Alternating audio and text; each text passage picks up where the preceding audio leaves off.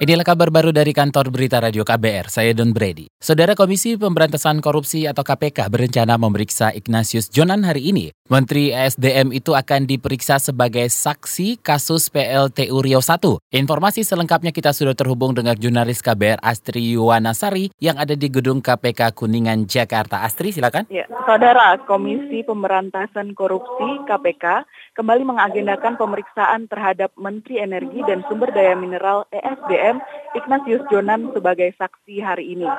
Dari pantauan kami sampai saat ini Jonan belum datang ke gedung KPK.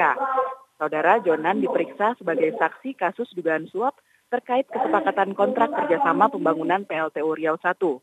Ia akan diperiksa untuk tersangka Direktur Utama Nonaktif PT PLN Sofian Basir. Jonan sudah dua kali tidak memenuhi pemeriksaan KPK pada Rabu 15 Mei 2019 dan Senin 20 Mei 2019. Saat itu Jonan beralasan sedang melakukan perjalanan dinas ke luar negeri.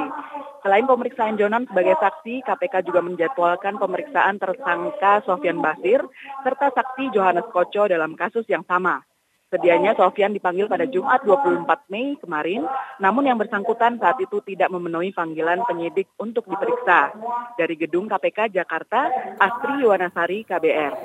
Terima kasih Astri Yuwanasari. Saudara Gubernur DKI Jakarta Anies Baswedan pagi ini ikut memusnahkan lebih dari 18.000 botol minuman keras hasil penertiban yang dilakukan Satuan Polisi Pamong Praja atau Satpol PP. Penertiban dilakukan atas perintah pengadilan negeri di masing-masing wilayah sejak Januari hingga Mei ini. Menurut Anies, ribuan botol miras itu terdiri dari berbagai merek dan dijual di tempat-tempat yang tidak punya izin. Kalau ada yang ketangkap berarti ada yang lolos dong. Ini prinsip sederhana. Operasi-operasi seperti ini karena itu saya tadi sampaikan tidak cukup hanya aparat penegak hukum saja. Harus bersama dengan masyarakat bila menyaksikan ada tempat-tempat yang tidak se, tidak memiliki izin artinya dia tidak terkendali. Kalau tidak terkendali nanti efeknya pasti akan negatif pada masyarakat. Itu tadi Gubernur DKI Jakarta Anies Baswedan. Sementara itu Kepala Satpol PP DKI Jakarta Arifin mengatakan Jakarta Timur menjadi wilayah paling banyak temuan minuman keras yang dijual di tempat tidak berizin.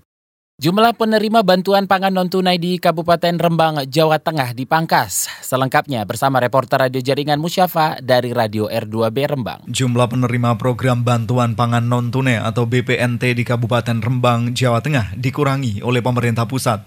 Semula dari 73 ribuan keluarga miskin, sekarang menyusut menjadi 71 ribuan penerima.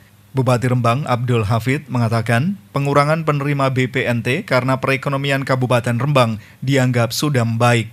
Sosial mengurangi itu karena ada informasi, ada masukan bahwa Rembang ini sudah sudah tidak miskin, oke, okay? sudah tidak miskin, sudah banyak tidak miskin, akhirnya terus dikurangi itu.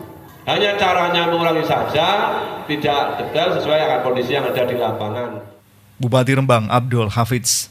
Namun sayangnya sistem pengurangan keluarga penerima manfaat oleh pemerintah pusat ternyata kurang sesuai dengan kondisi di lapangan.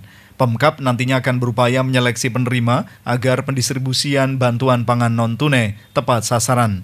Pembenahan data menurut Bupati bisa memanfaatkan sistem layanan dan rujukan terpadu atau SLRT. Musyafa, R2 Birembang melaporkan untuk KBR.